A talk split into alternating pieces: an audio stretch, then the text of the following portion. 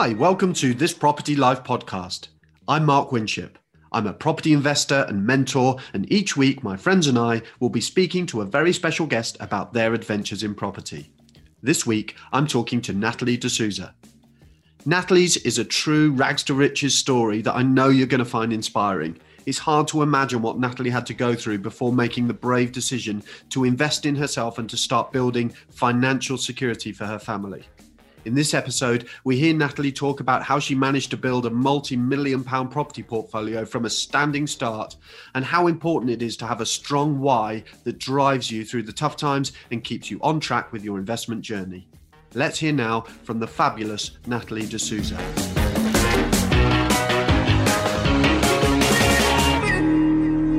Hi, Natalie. Great to see you. Uh, welcome to the podcast. Thank you, Mark. Thanks for inviting me on. How is um, how's lockdown treating you? I'm sure it's not been slowing you down in the slightest. Not at all. When you're a professional property investor, nothing slows you down.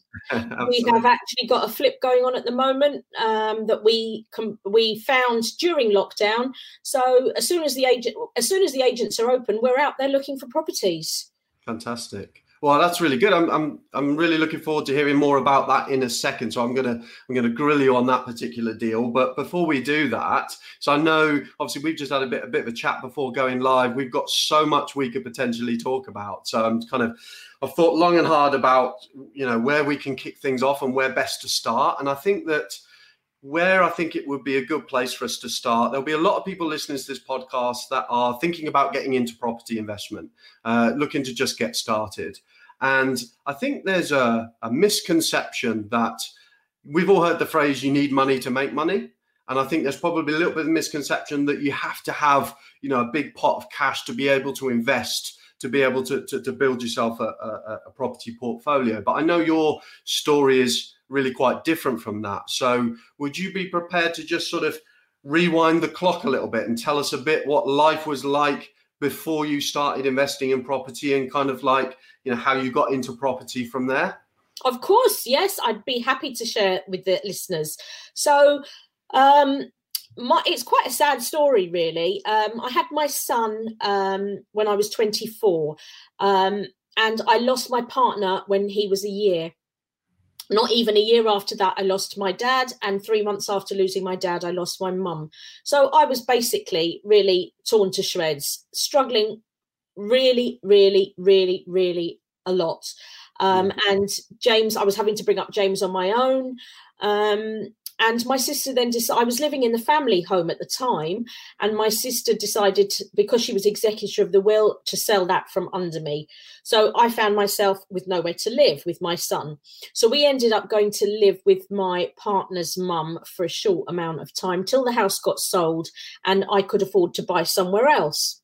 So I was left an, a, a, a, a, right amount of money for me to be able to buy something um, to live in, something small, but two bedrooms for James and myself.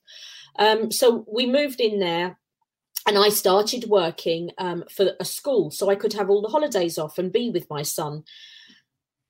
Unfortunately, after about two and a half years of working there, um, an articulated lorry ran into my car, leaving me unable to work so I was then sat at home um, and thinking how much more is going to be sent to me to try me. Um, and after paying all my bills, I was living on £30 a week for food for James and myself. So, as you can imagine, life was really, really hard. And I was mm. struggling every day. And I just didn't know where to go. But James grew up, luckily, to be a lovely young man. He went to university. And while he was in university, um, my aunt died and she left us a small amount of money. So what we've done with that money, James came out of university um, and he studied law, and he didn't really want to go down that road. So we discussed what I was going to do with this money.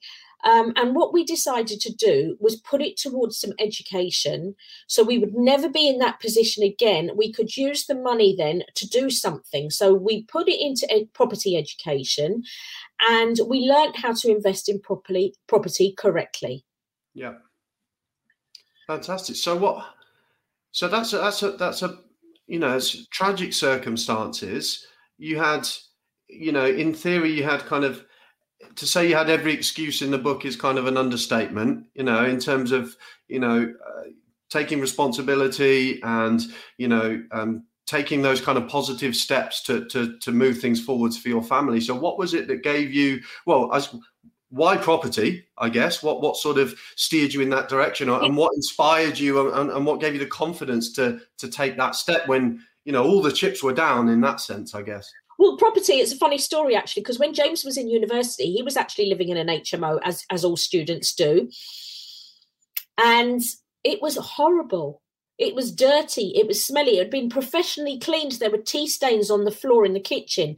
I wouldn't sit down if I wanted to go to the toilet when I was up there. We'd go to IKEA so I could go to the toilet. It was dirty. It was horrible. So, what we decided is we wanted to get into property so we could provide good houses for students and they wouldn't have to live like James did. Hmm.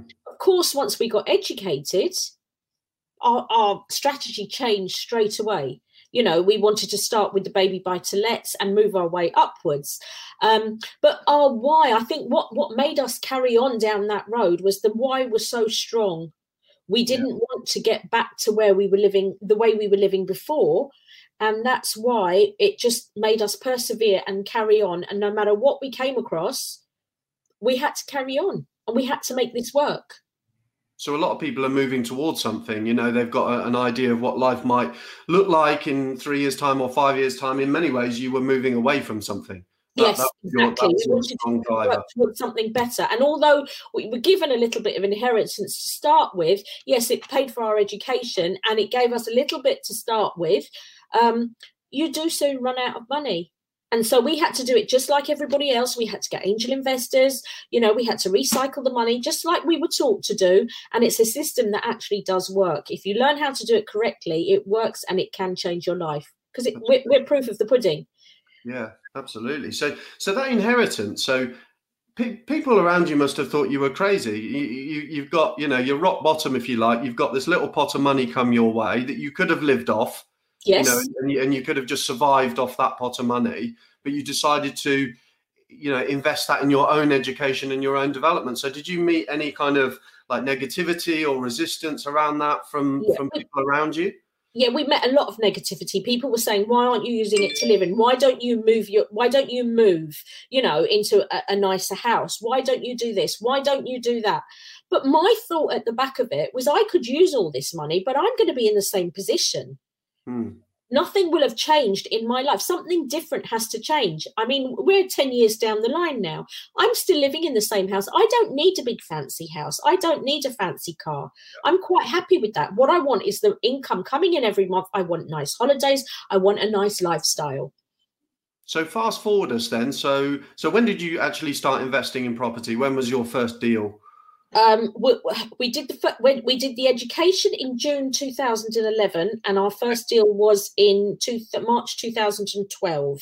Okay, so so where are you now? So what does your portfolio look like now? What does your strategy look like? Give us a okay. sort of before and after, if you like.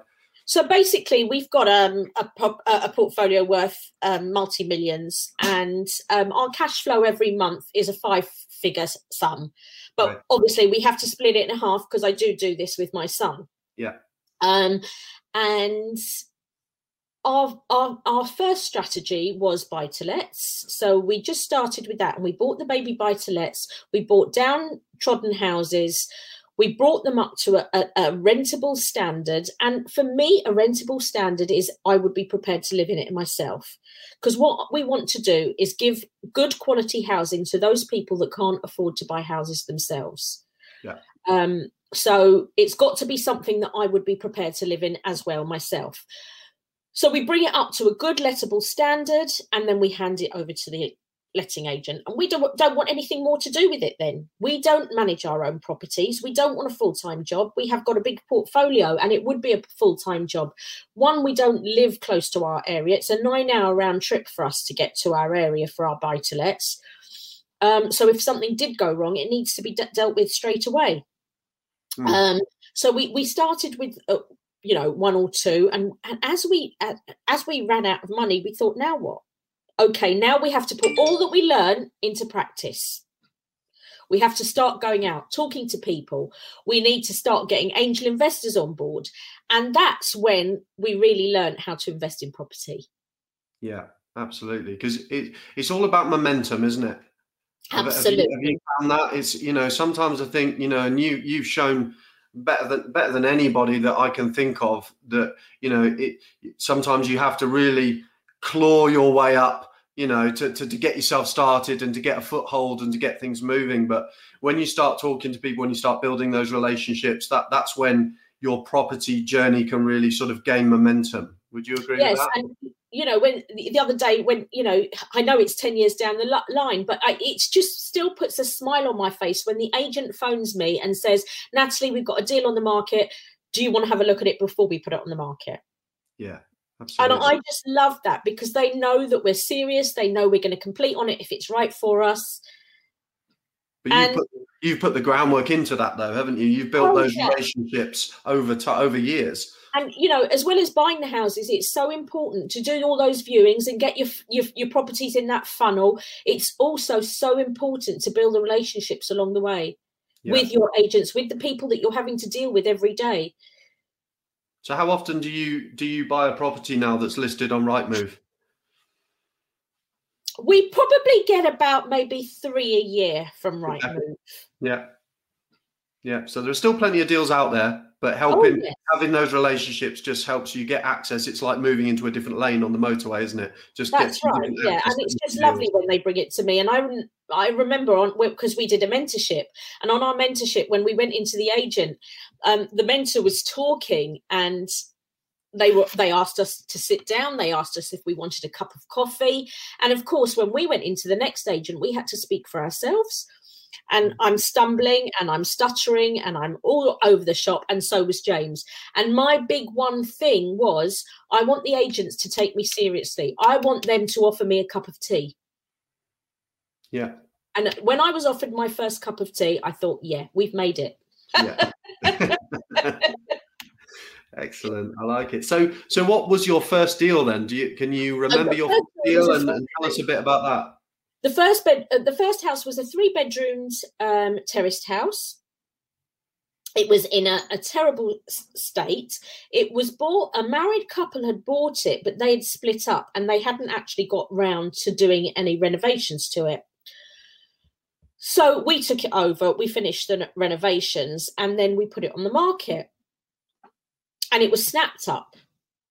Now, this house has been through a lot of tenants, yeah. which we thought, I thought these houses, the tenants were supposed to stay there long term. So suddenly I spoke to my mentor and he said, I think you might need to get the house cleared. And I'm saying, what is the house cleared? Just get the house cleared. So I they get he gave me a number of someone to call. I called this lady and she didn't answer the phone. Three days later, she rang me back. I'd left her a message. She rang me back. She said, Now is the right time to talk to you. What is the problem? I said, We've got a, a problem with one of our houses that we, we've bought, and um, the tenants keep leaving all the time. She said, I know exactly which house you're talking about. I didn't have to give her any details. Um, she said, Don't worry, there's a lot of negative energy in that house, and I'm going to clear it for you. Oh, okay. And if you don't get any joy in the next sort of like three to four weeks, phone me back and I might have to re-clear it because there's so much bad energy in that house. So I'm thinking, what have we got ourselves into? Yeah. Anyway, so she she cleared it and we rang her back saying no, no change at all. She cleared it again within three days, the agent phoned me. Yeah, we've got someone else wanting to come and have a look at the house. That that couple, there was a couple living in that house. They stayed there for three years. Right. So after having the people leave all the time, that was lovely. And then that same house, we we did like a mini HMO in there. We had three separate roomlets in there to make a little bit of extra money, just to diversify a little bit. And then now we've just gone back to just doing it as a normal buy to let. Okay. And that's still in your portfolio now? Yes, that was the first one. And we bought that one cash purely because um, I had my property at home, but James needed to be a landlord for a certain amount of time to be able to get properties in his name as well. So yeah. buying that one cash with what was left of the inheritance Yeah. enabled him to then go on the deeds as well. So he could be seen as being a landlord, so he could buy properties in his name as well. Because when we started 10 years ago, it was all about buying in our personal names. Yeah. Okay, that's really interesting. So, for anyone who hasn't already made the name connection, you've mentioned your son James a few times. James is is uh, the co-host on on this podcast. So, uh, for anyone who hasn't made that connection already, um, He's never told our story, though, has he? no, no, he certainly hasn't. No, no, we're uh, we're too busy, uh, you know, listening to everybody else and uh, and, and hearing from you guys. But um, but no, it's really really interesting to hear the background. And what about, I mean, investing with family? So you know, what what about any top tips on on on working with family? Uh, you know, I know a lot of people will be going into this as a family unit. So so how's that worked for you? And have, have you established ground rules, or how does it work? Absolutely. James and I have both got our own um, jobs that we do ourselves. He's got jobs, I've got jobs. We both know what the other person's doing. Yeah. So if any at at any point in time um, one of us couldn't do it for whatever reason, if we were busy or doing other things, then the other person could step in if needs be. I think there's so much trust there Yeah, because you are working with um, a family member. Yeah. James and I are different generations as well. Um, and so I've got my strengths and he's got his. So we play to each other's strengths. Yeah. He does what he's good at and I do what I'm good at. Yeah. And therefore it, it, it ticks over very, very nicely. excellent. That's good. That's really So good. I would recommend that uh, people work together as a family. You you go into business with your with friends or with sometimes people just go into business with people they don't know. Mm. or they might have met on a course or something like that and i just think there is that trust there and Yeah. i and we don't have to worry about anything behind the scenes as it were Yeah, yeah, that's great. So, what's been your um, what's been your your best deal? Well, not necessarily your best deal. What's been your favourite deal that you've done to date? my favorite one will be my first one Was it? because because i'm just that was my stepping stone on my life on towards my life changing Yeah. it was such a big thing for me this is going to be a, a new career for me you know i was still not always well Yeah, and it was something that I knew would put money in my pocket even when I wasn't feeling well. Yeah. And I knew I just needed to expand on that and use it as a cookie cutter and just carry on doing it. It worked so well. There was no point deviating from anything we had done. We just needed to rinse and repeat. And that's exactly what we did. In the same area, we didn't deviate from the area. And that is how we were able to build those relationships as well. So you you were pretty focused with your strategy. Then you identified your investment area, and you've kind of stuck to that and kind of mastered that area and that strategy. Yes, until our foundation was strong enough. And then we went on to the HMOs. Yeah. In a different area. So we have to do the area research all over again. But the beauty of Yeah. getting educated is that education will take you anywhere. And you will take that education and you will go back to it when you want to change your strategy and you will and you will remember what you learned and then you will go and, and do another strategy.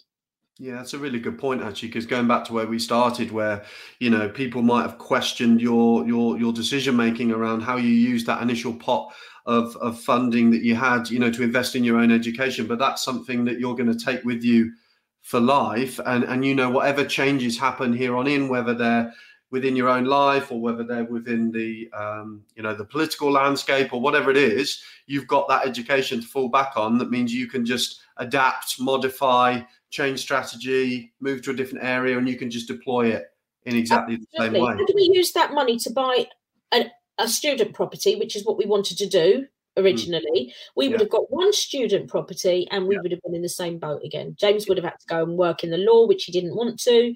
Yeah. And it, it, wouldn't have guided us down the path that we have gone down. Yeah.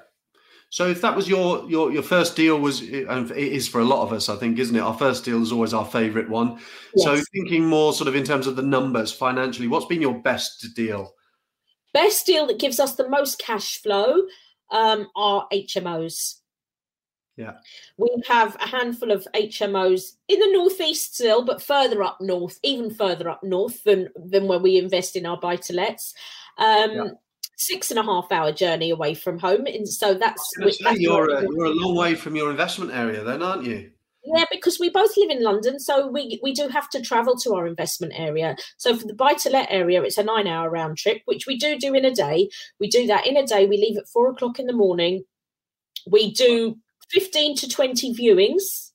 Yeah. We visit um, estate agents, and then we turn around and we come home. So we might we leave home at four thirty in the morning, and we probably come home at about 10, 30, 11 o'clock at night.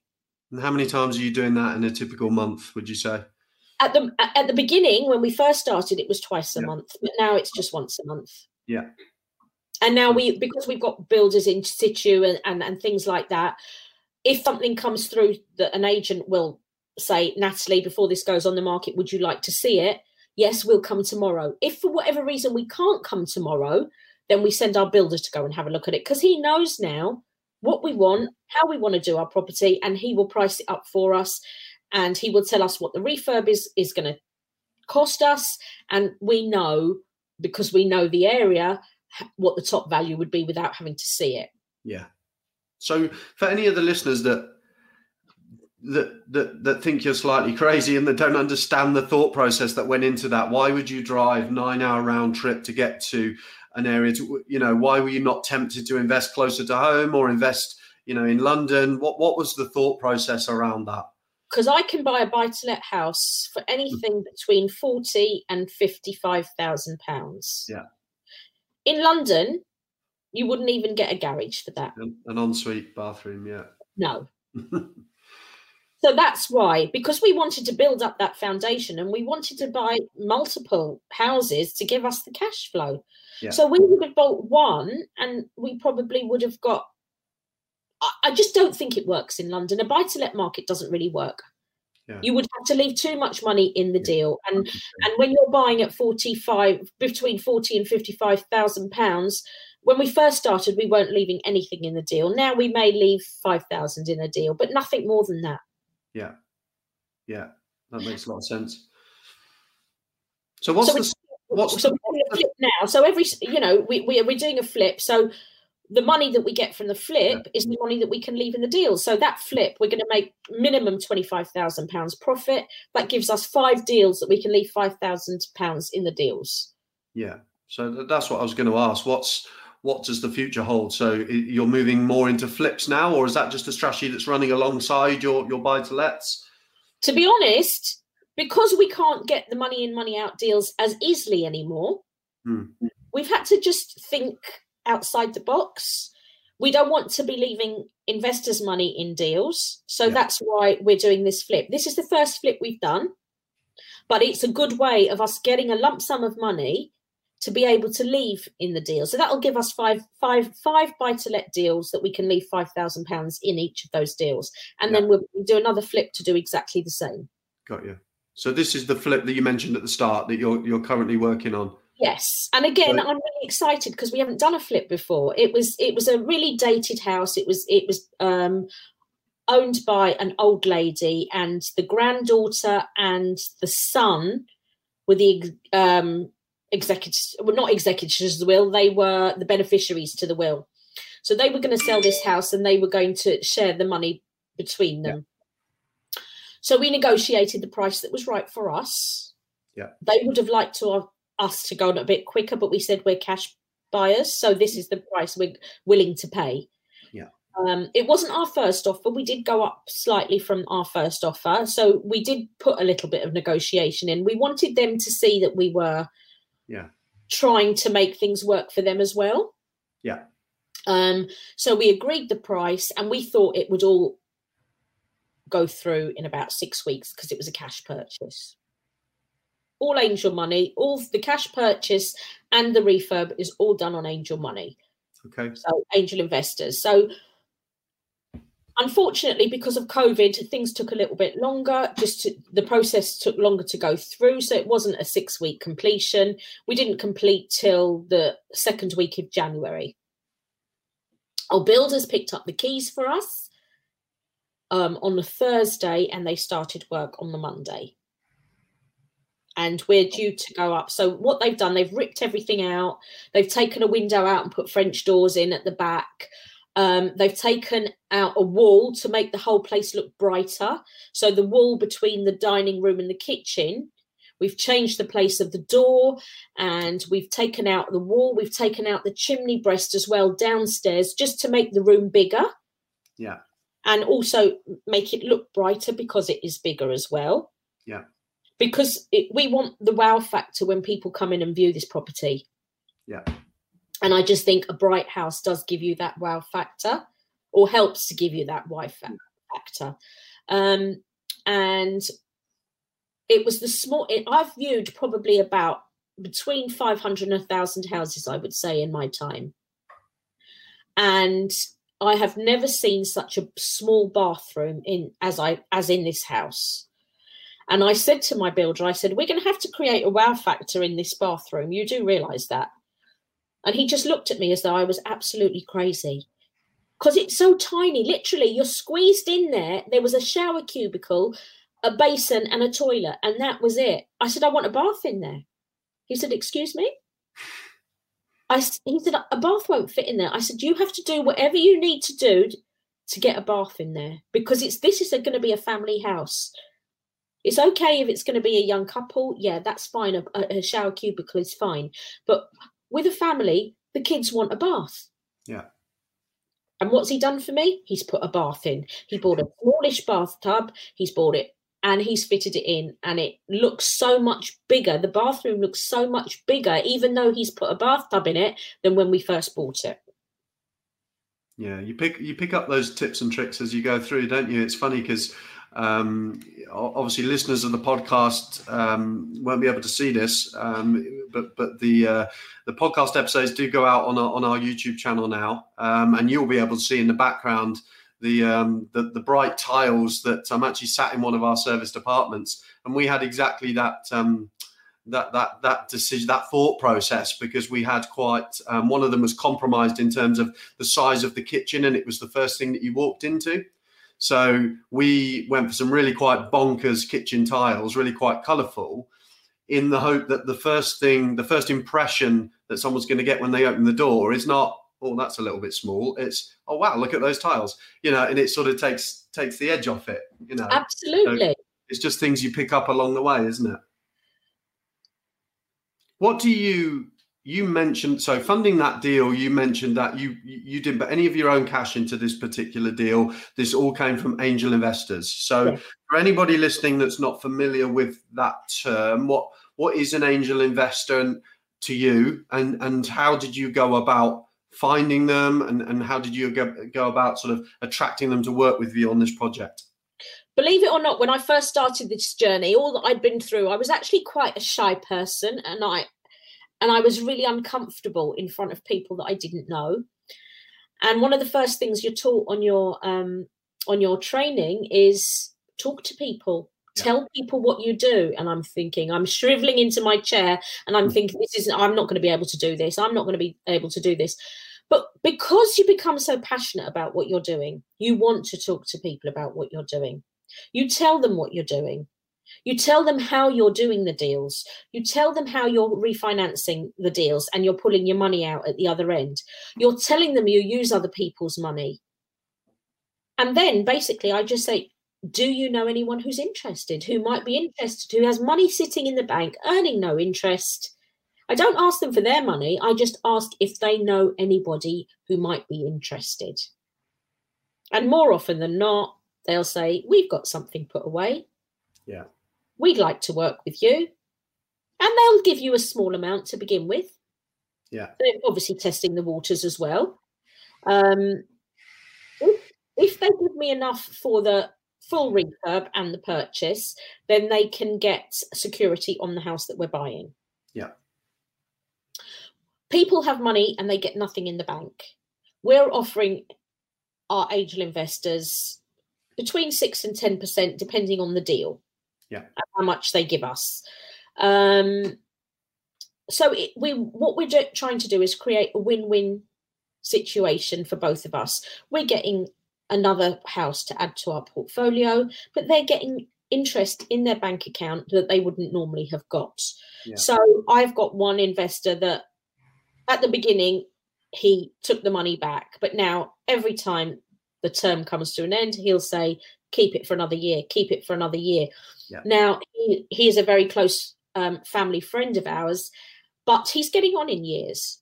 Mm. You know, he's coming up to being 80 now. He doesn't want a loan agreement or anything like that because he doesn't believe in all that. All he wants me to do is send him an email of what I've borrowed from him, for how long, and what money I'll be paying him back. Yeah. Just in case he dies, so his family will know. yeah. yeah. and yeah. now, you know, a lot of the people once once they've worked with us two or three times, they'll just say, "Nat, just keep the money." Yeah. Or James, just keep the money. And what we're finding is uh, with James now, a lot of his, his, because he went to private school, he got a scholarship to a private school, and he's he, you know, they all went into good jobs. A lot of them are getting good bonuses. Bonuses all come our way. Mm. Because yeah. they know that they're not going to get anything in the bank for, with yeah. their bonuses, so they come our way. And with the talk of negative interest rates and things like that in the news, it's uh, you know that's quite a compelling offer to people, isn't it? Absolutely, and you know if you're not asking them, if you just asking them, we either ask them if they know anyone who might be interested in what we do, and we talk to people, or we have a one-page um, document that is just a downtrodden house. These are the sort of deals we're looking for, and this is on the other side. This is what we turn them into. Would you want to get interest? Would you want to get involved in that? Yeah.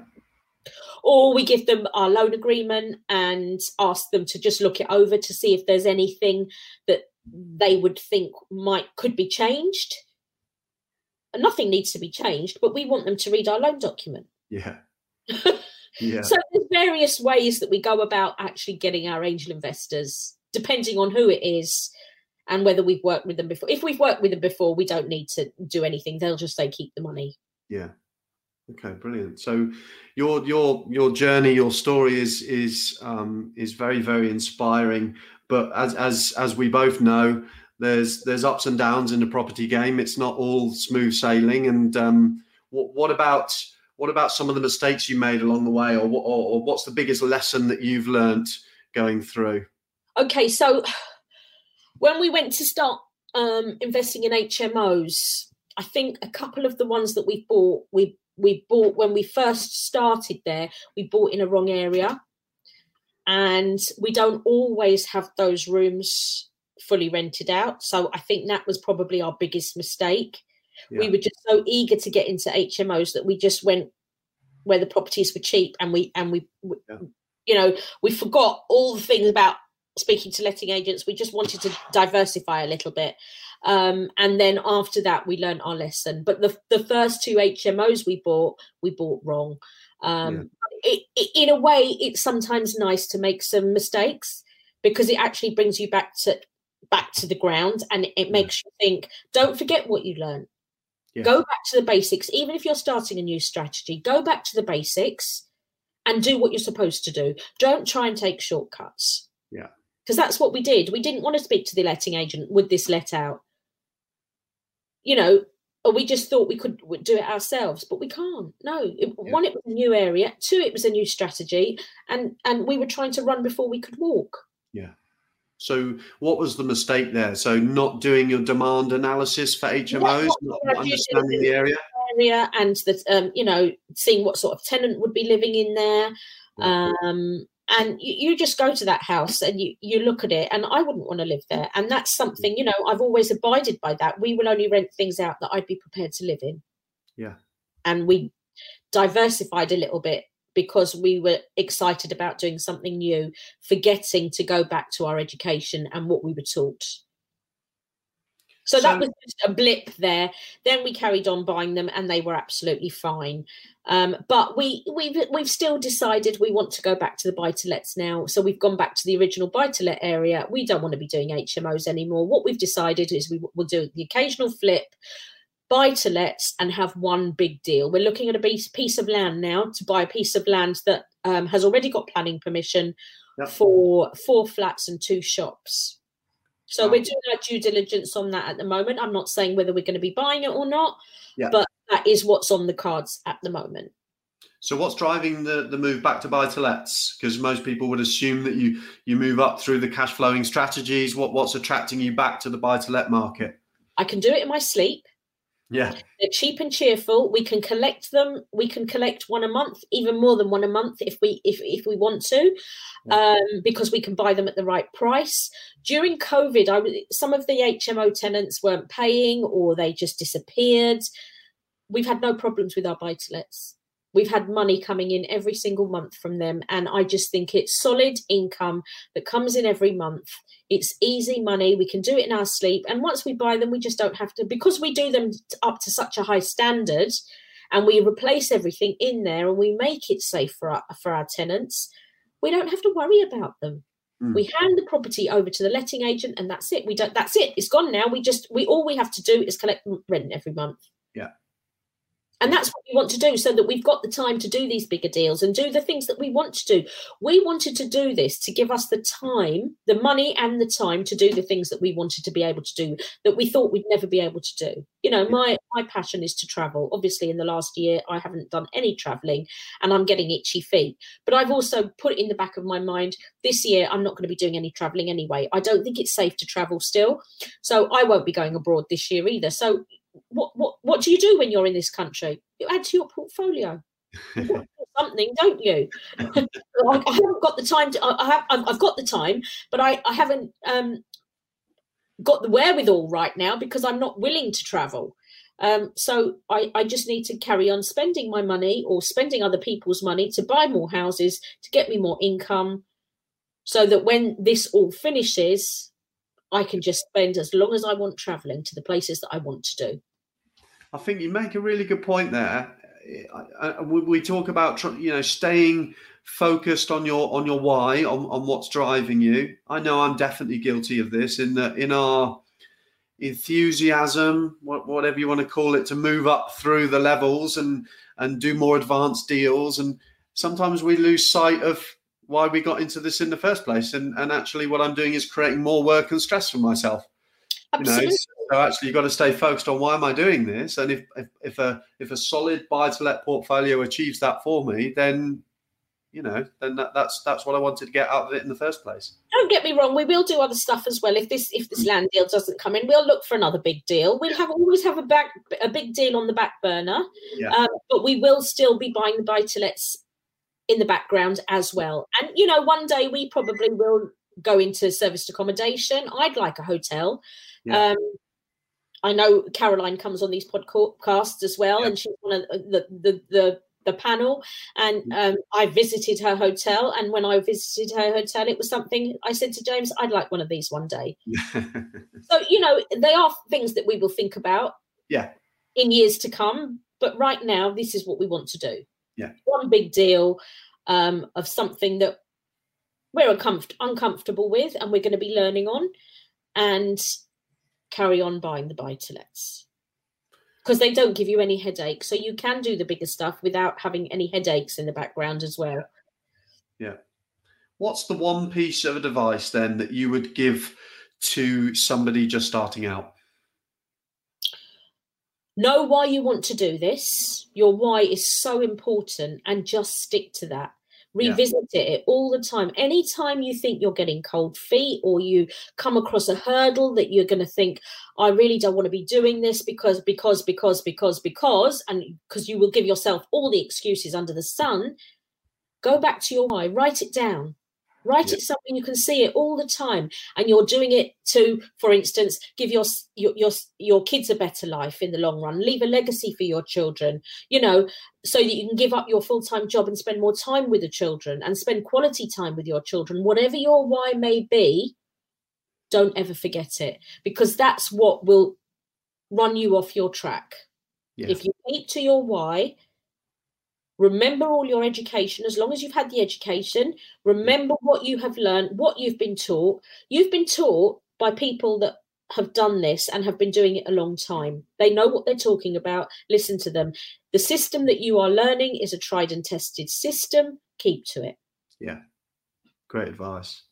Now, it's been an absolute pleasure talking to you. Your your journey, your your you know how you got into property and where you've come from is humbling and, and inspiring, and I'm sure all the listeners will feel the same. I know if I, if ever I find myself starting to make excuses for myself, I'm going to listen back to this. I think and just give myself a bit of a kick up the backside. So um, no, it's been absolutely absolutely wonderful. Thank you so much for your time, Natalie. Thank you for having me, Mark. Take care. Take care. I'll speak to you soon. Bye bye. Bye bye.